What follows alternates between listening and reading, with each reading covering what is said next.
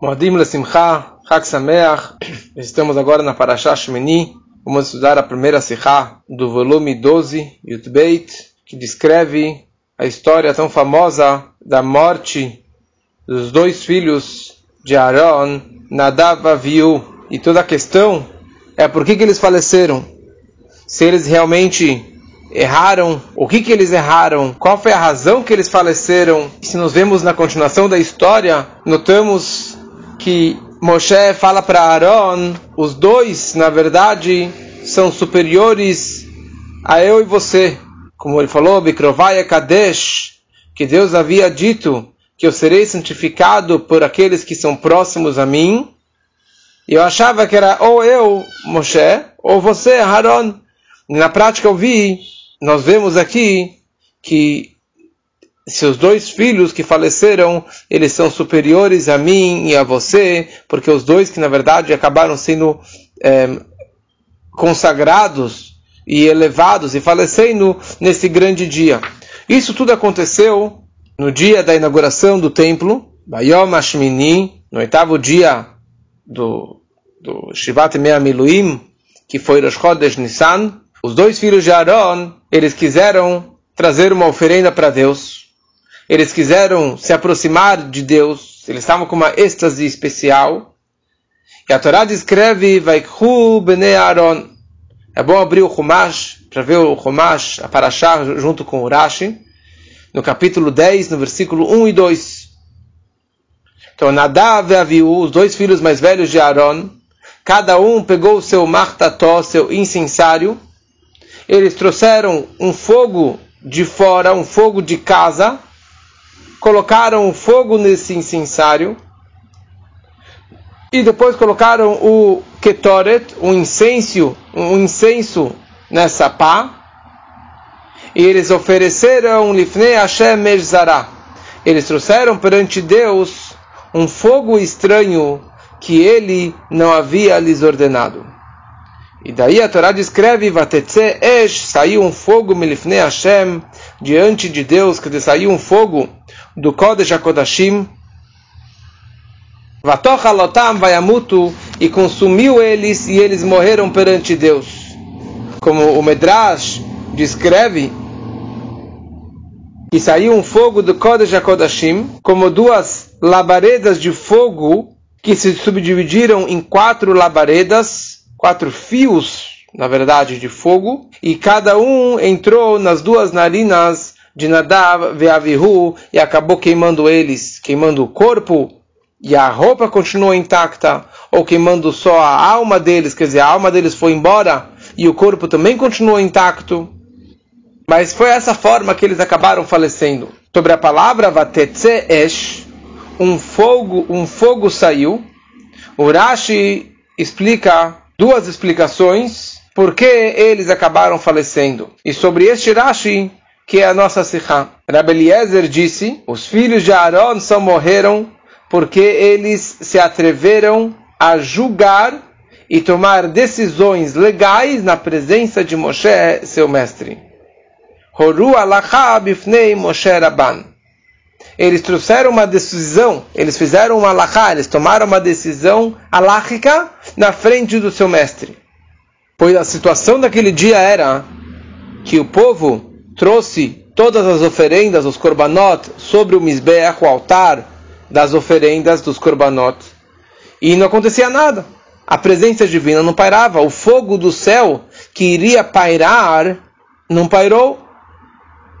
Como já explicamos nos outros dois shurim, exatamente essa situação, até que Moshe chamou a Aaron, entraram no santuário e a presença divina pairou e consumiu os korbanot.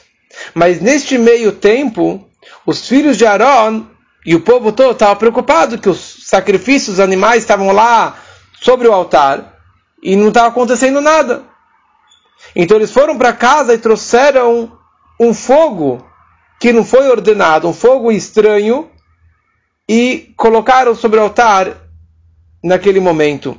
E também foram e trouxeram o seu o seu incenso, o seu ketoret. Isso significa que eles fizeram, eles ensinaram uma alahá perante Moshe Rabbeinu. Que alahá? Essa, esse fogo que tinha no Mizbeach, tinham dois fogos. Tinha o fogo que ia cair do céu, e tinha o fogo que o homem, que os Koanim colocavam, acendiam todo dia. Sempre precisava ter um fogo aceso. Então tinha um fogo milagroso, mas tinha um fogo que o homem também trazia.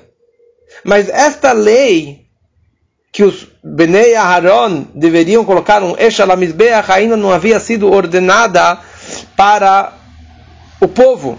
Moshe havia escutado sim essa lei de Deus, mas ele não orientou o seu irmão e muito menos os seus sobrinhos. E eles deduziram essa lei por conta própria e ensinaram uma lei ou fizeram uma lei sem a orientação do líder que era Moshe Rabbeinu. E por isso que eles foram punidos. Uma segunda explicação, Rabbi Ishmael Omer, Rabbi Ishmael, que ele também era um Kohen Gadol, o grande Rabbi Ishmael, ele disse que eles morreram porque eles tinham entrado no santuário depois de terem bebido vinho. Shetuyei Yain Qual é a prova disso? A prova é que após a morte deles, a Torá advertiu aos sacerdotes sobreviventes para que não entrassem no santuário depois de terem bebido o vinho. Isso, na verdade, é a prova dos próximos versículos da Torá, descrevem todas as leis que um correr não pode trabalhar embriagado após ter bebido o vinho. Então, é uma prova que, da onde eu sei que eles morreram, por causa de vinho, o fato é que a próxima advertência é sobre isso. E para provar isso, o Rashi ele traz o Medrash. Isso pode ser comparado a um rei que ele tinha um mordomo fiel, etc. Ele tinha um Ben Bait, que de Itabevaikra ele só descreve essas três palavras um rei que ele tinha um mordomo fiel, um Ben Bait, etc. E o Rashi não descreve a continuação deste machal. Só para entendermos o que o, Medrash conta, e o Rashi ele estaria nos ensinando com esse Medrash, quando o rei encontrou o mordomo na entrada da taberna, ele cortou a sua cabeça em silêncio e nomeou um outro mordomo no seu lugar. A princípio, não se sabia porque o rei condenou o primeiro à morte. Mas quando ele proibiu o segundo, dizendo: Você não deve entrar pela porta das tabernas. Daqui deduzimos por qual razão que o rei tinha condenado o primeiro à morte. Mesma coisa em relação à história de Nadav viu. A Torá descreve que um fogo consumiu eles. Por que eles morreram? A próxima orientação, a Torá falou: não bebam vinhos, para que vocês não morram. Ou seja, porque Nadav viu morreram por causa que eles beberam vinho. E sobre esse Rashi, o Rebbe faz várias, várias perguntas. Primeira pergunta, a Torá descreve claramente qual foi o pecado dos filhos de Aaron. Esh Zarah. Eles trouxeram um fogo estranho que Deus não havia ordenado. Ponto final. Esse foi o motivo que eles morreram. Porque o Rashi precisa inventar novas explicações? E se ele tem que explicar alguma explicação, traga algo que combina com as palavras da Torá, que tem a ver com o fogo. E não que eles orientaram na frente de Moshe, ou que eles entraram embriagados. Essa bem explicação sobre o Rashi, a regra sobre o Rashi, que quando ele traz duas explicações, significa que a primeira explicação é a melhor explicação para entender o Pasuk, e a segunda é necessária também, mas é em segundo lugar, por causa que é inferior à, primeira explicação. E precisamos entender por que o Rashi precisou trazer aqui duas explicações. E também, quando o Rashi ele menciona o Mande Amar, quem é o sábio que disse essa explicação, é porque algo nós aprendemos do ao saber de quem, esse, eh, quem era esse sábio, quem foi essa pessoa que falou isso. E aqui ele descreve que foi Rabi Eliezer e Rabi Ishmael. E depois, quando ele traz o Medrash, como falamos antes, ele só traz as palavras Mashal Melech Shayalo Ben Bait. Exemplo de um rei que ele tinha um escravo fiel, um mordomo fiel. Por que você não escreve a continuação? Se você quer me ensinar alguma coisa com esse, com esse medrash, então traz até o final. E se você só quer mencionar, então só escreva olhe no, no medrash, sem entrar nos detalhes, sem falar nenhuma palavra. E o Rebbe aqui se apega ao título do Rashi. Um fogo saiu, vatetze esh. Significa que toda a ideia do Rashi é para explicar essas palavras. E não sobre a morte deles, mas para explicar a, a, razão de tudo que aconteceu foi do. Ou seja, eles faleceram de uma forma midá que nega midá, elas por elas. Eles trouxeram um fogo, então veio um fogo e consumiu eles. Então, aparentemente, é um fogo estranho, é um fogo negativo, que por isso causou a morte deles. Mas se nós enxergamos dois psukim antes disso, no versículo 24, a Torá descreve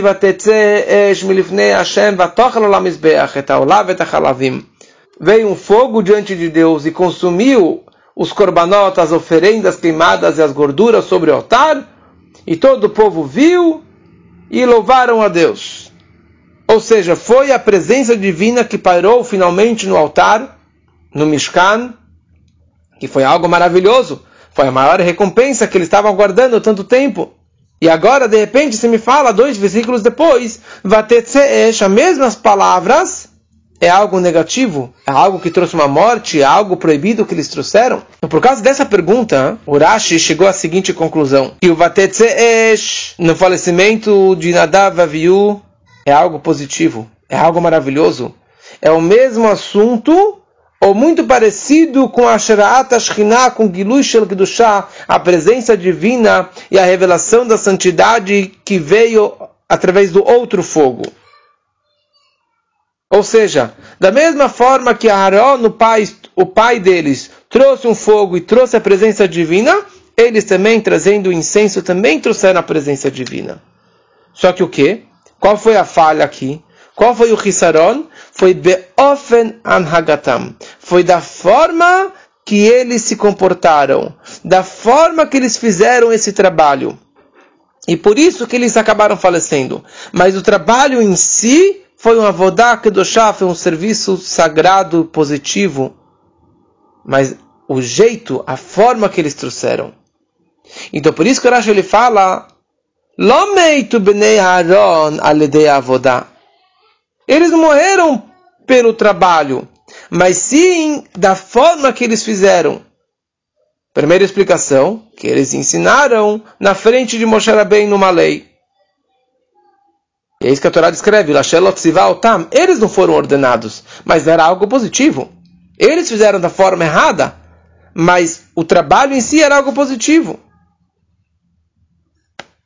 Por isso que é chamado Eshzara é, é estranho para eles, é um trabalho estranho para eles que eles fizeram da forma errada. Mas será que só por causa disso, da forma errada que eles orientaram na frente de Moshe Rabbeinu, então eles mereceram uma morte? No dia da inauguração do templo? Então por isso que Rashi ele traz isso no nome do Rabbi Eliezer. Quem era Rabbi Eliezer? Rabbi Eliezer é mencionado em vários lugares no Talmud, nos Medrashim, sobre a grandeza dele, Godel a sua grande força e sabedoria na Torá.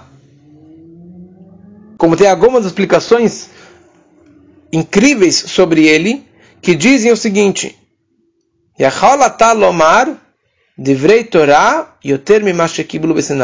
Você, Rebbe Eliezer, pode ensinar palavras de Torá mais do que receberam no Monte Sinai.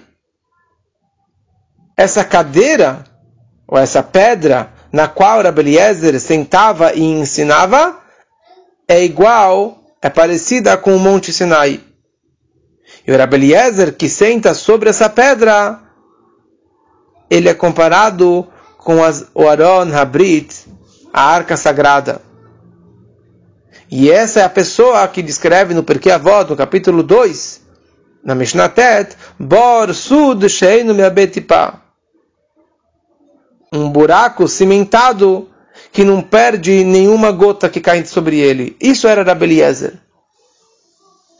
Mas com toda a sua grandeza, Rav Eliezer, ele nos ensina a seguinte frase na Gemara. Haomer davar shelo shama mipirabo, gorem lashchina misrael. Aquele que fala algo que ele não ouviu da boca do seu mestre, ele causa que a presença divina se afaste do povo de Israel. Olha só, se você fala algo da sua barriga que você nunca ouviu do seu mestre, você afasta a presença divina. Antes falamos algo que aproxima a presença divina.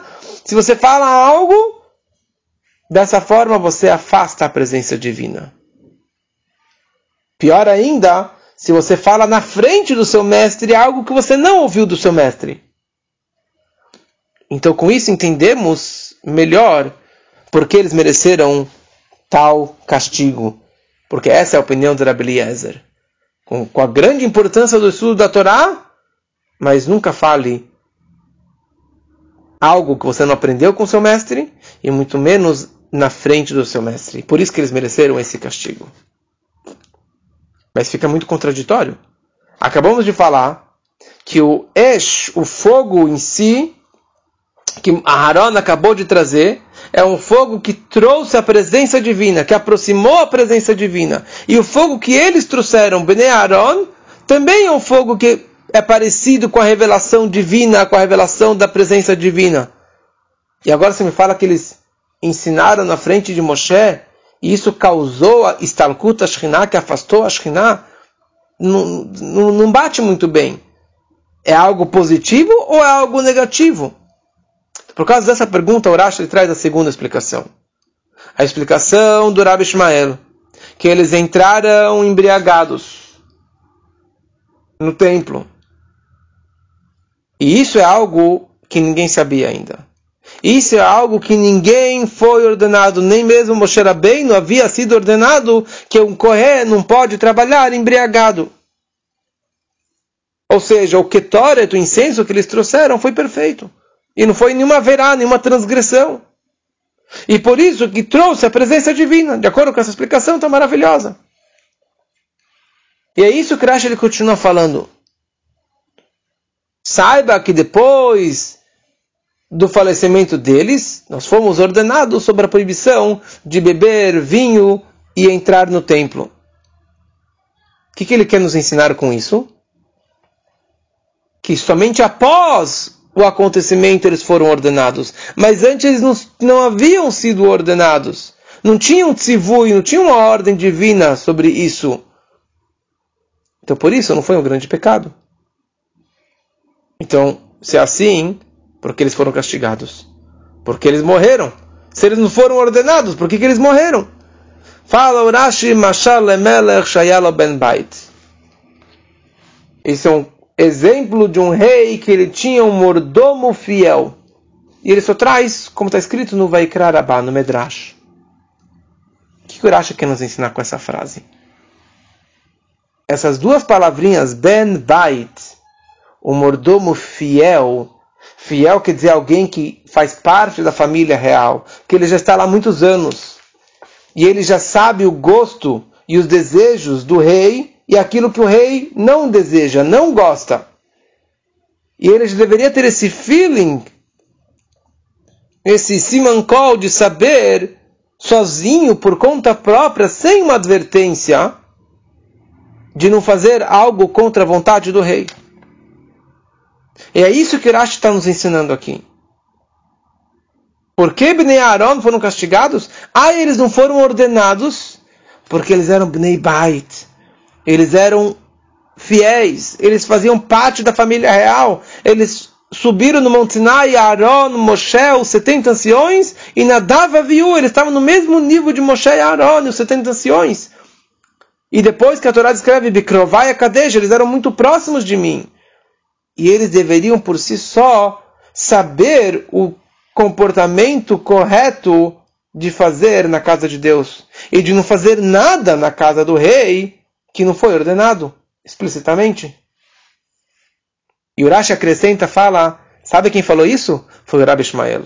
Quem era Rabi Ishmael? Kohen Gadol, o grande Rabi Ishmael, o sumo sacerdote, que ele era alguém que a Kahanei. Ele sempre ajudava os outros Kohanim. Ele sempre facilitava a situação deles. E fazia as situações mais lenientes, mais simples nos, nas transgressões dos Kohanim. E aqui também, ele, Rabbi Ishmael, ele está falando essa resposta para falar que o pecado deles não foi o grande pecado. Apesar que não, não bate exatamente com as palavras do Passu da Torá. Mas ele aqui queria falar o seguinte: eles não pecaram tanto. Eles não, não orientaram na frente de Moshe Rabbeinu algo que eles não foram ordenados, que nem a outra explicação, a primeira. Eles simplesmente beberam vinho e eles nunca foram orientados sobre isso. E essa que era a vida de Rabbi Ishmael, de sempre facilitar e ajudar a vida dos Kohanim. Linda explicação. Mas Urashi coloca isso aqui em segundo lugar. Em segunda explicação. Porque temos alguns problemas sobre essa explicação do Rabbi Ishmael. A Torá descreveu, vai a crivo Ejzará. Eles trouxeram um fogo estranho Quer dizer que o próprio fogo estranho, o fogo era estranho. Isso era a transgressão deles, não por algo paralelo, não pelos homens que trouxeram porque eles estavam embriagados. Não é isso que a Torá descreve. A Torá fala que o fogo foi errado. E se o pecado deles foi por estarem bêbados, porque saiu um fogo, que tem a ver fogo com, com bebida, com vinho? Por causa dessas duas perguntas, o Rashi coloca essa explicação em segundo lugar. Desse Rashi nós podemos aprender algumas halachot, algumas leis práticas. Rashi escreveu bifnei Moshe Rabban. Eles ensinaram uma alachá na frente de Moshe, o seu mestre. A proibição é de ensinar na frente do mestre. O que, que o Rashi enfatiza que foi Moshe, o seu mestre? E a pergunta é maior ainda a chutzpah deles de terem ensinado Malachá era na frente do seu pai. Aaron, que era o Kohen Gadol, que era o mestre deles, era o pai deles, e eles acabaram desonrando o seu pai, tendo a falta de kavod ao seu pai, a Aaron. Porque era o trabalho de Aaron de trazer o incenso. Moshe ensinou a Aaron como trazer o ketoret. E aqui eles estão indo contra o trabalho do próprio pai. Que a Torá descreveu também já antes, nos Dez Mandamentos, claramente, você tem que honrar o seu pai. E por que o Rashi escreve aqui que eles desonraram Moshe Rabbeinu? Tem uma, uma, uma diferença entre a honra do pai e a honra do mestre. Na frente do seu mestre, por exemplo, você não pode sentar e comer na frente do seu mestre só se o mestre te dar a permissão de você sentar e comer. E se o mestre não quiser, ele não precisa te permitir é, sentar ou comer. Ele não precisa abrir mão do seu cavó, da sua honra, da sua posição. Mas um filho, quando ele come perante o seu pai, mesmo que seu pai é seu mestre, seu grande mestre, ele come e senta na frente do, do pai. Por quê? Porque provavelmente Av mochel al libono. O pai abre mão da sua honra, do seu kavod, pelo seu filho. Ou seja, apesar que a honra do pai é superior ao mestre, quando é um pai que é seu professor também, mas por outro lado, o pai abre mão da sua honra. Ele abre mão do seu kavod. E aqui, na verdade, Aharon ele estaria abrindo mão do seu cavalo, da sua honra, do seu orgulho pelo seu filho, que estaria fazendo algo maravilhoso, que estaria trazendo o, o Ketoret. Então não é tão grave. Então por isso que Rashi ele fala que eles orientaram perante Moshe Rabbeinu. Porque pelo Aaron eles não seriam castigados dessa forma. Mas perante Moshe Rabbeinu sim seriam castigados. Isso tudo, desses diukim do Rashi, nós aprendemos essa lei da honra do mestre e a honra do pai, que é seu mestre também, qual que vem antes. Meiei na Shel Torah, o que, que nos aprendemos aqui, da parte mais mística é, da Torá que nos aprendemos para a nossa vida. Aqui é a terceira Sechá que estou ensinando pela terceira semana, que novamente descreve a honra de Moshe Rabbeinu, a importância do Rebbe da geração, do líder da geração e do Moshe Rabbeinu. E qual é a consequência quando que você desonra Moshe Rabbeinu, quando que você está desconectado com o Rebbe da geração. Então, daqui nós vemos, apesar da grandeza do nível espiritual de Nadav Aviu, que era tão elevado, como falei antes, que Moshe falou para Aaron, eles Gidolim, Menim, eles são acima, são maiores do que eu e você. Como Hashem falou, Bikrovai, eles são próximos de mim, mas eles foram castigados com o pior castigo. Eles morreram. Por quê? Porque eles não tiveram o bitul, a humildade, a anulação, a submissão correta perante o seu mestre. Choru alachab fanav, porque eles orientaram, fizeram uma lei perante o seu mestre. Irab Eliezer, com toda a grandeza, com toda a Torá que ele tinha, ele nos ensina, se você ensina algo, fala algo perante o seu mestre, ou não perante o seu mestre, algo que você nunca ouviu da boca dele, você causa que a Shekhinat, Istalek, Israel, que a presença divina se afaste do povo de Israel.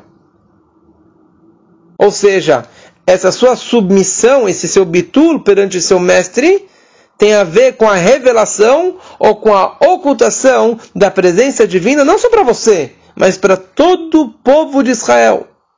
Então por isso que ninguém nunca diga, eu sou um grande Tamid Chacham, eu sou um grande erudito, sou um grande tzadik.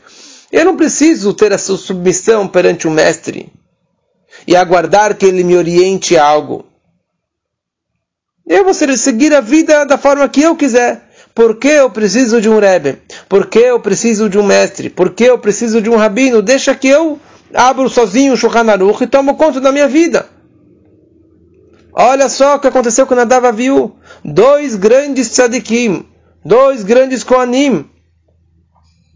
Todo o pecado deles foi porque eles orientaram perante Moshe Rabbeinu. E não foi só um castigo para eles, mas para todo o povo de Israel que acabou sendo prejudicado e perdendo a presença divina. Mas por outro lado, ah, então não preciso fazer nada, vou ficar só no rabo do mestre, só me apegando ao mestre. Não. Você tem que estudar a Torá. Você tem que se esforçar. Você tem que quebrar a cabeça. Você tem que estar totalmente mergulhado no estudo da Torá. Você tem essa obrigação. E é isso que Rashi ele continua falando. Rabi Ishmael dizia: eles entraram embriagados no Migdash por isso que eles morreram. Vinho, Yain, representa o nível de Binah, de entendimento, de você captar uma lógica. Embriagado significa alguém que está totalmente mergulhado no entendimento de captar a Torá.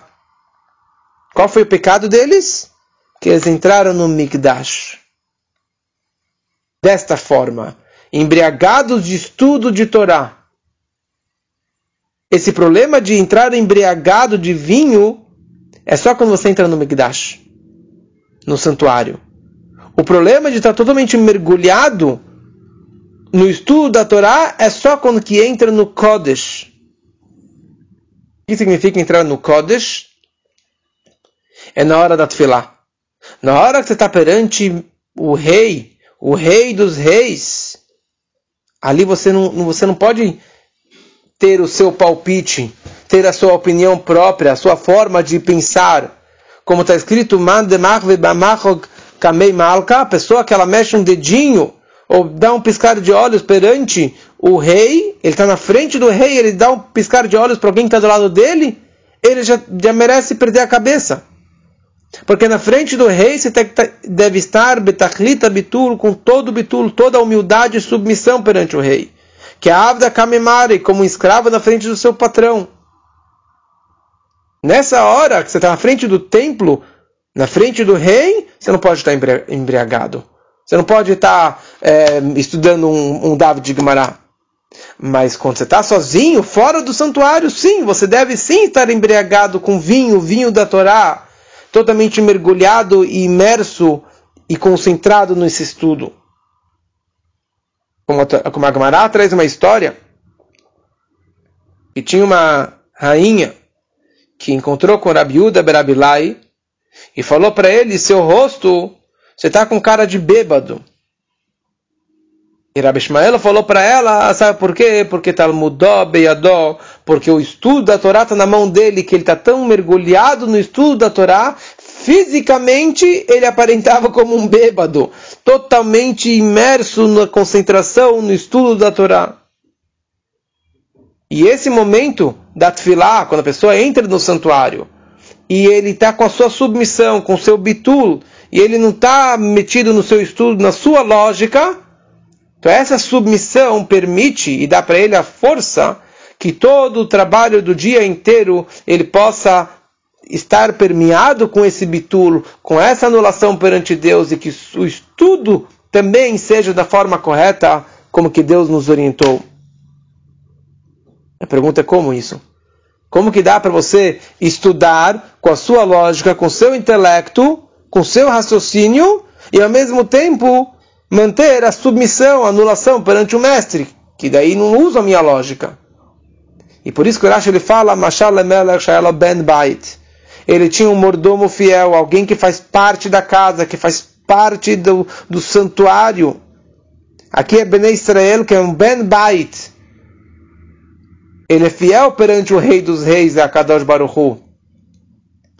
E ele que realmente nos dá, nos dá essa força de juntar esses dois opostos. Que você possa estudar com a sua lógica, com a sua concentração, com o seu entendimento, e ao mesmo tempo ter o bitula, a submissão perante Deus. E é isso que nós fazemos, através desse trabalho, conseguimos trazer Deus dentro do mundo e conectar os dois opostos, divindade e o material, e o mundo físico. Que o mundo possa seguir as orientações de Hashem e que Hashem ele possa estar revelado dentro desse mundo físico, que isso realmente vai aproximar e vai trazer um momento na era messiânica, que Deus estará revelado fisicamente e toda a carne vai ver Deus, não somente a alma vai ver Deus, mas a carne física vai ver Deus, com a vinda do Mashiach Tzedkeinu, que seja realmente muito em breve, se Deus quiser.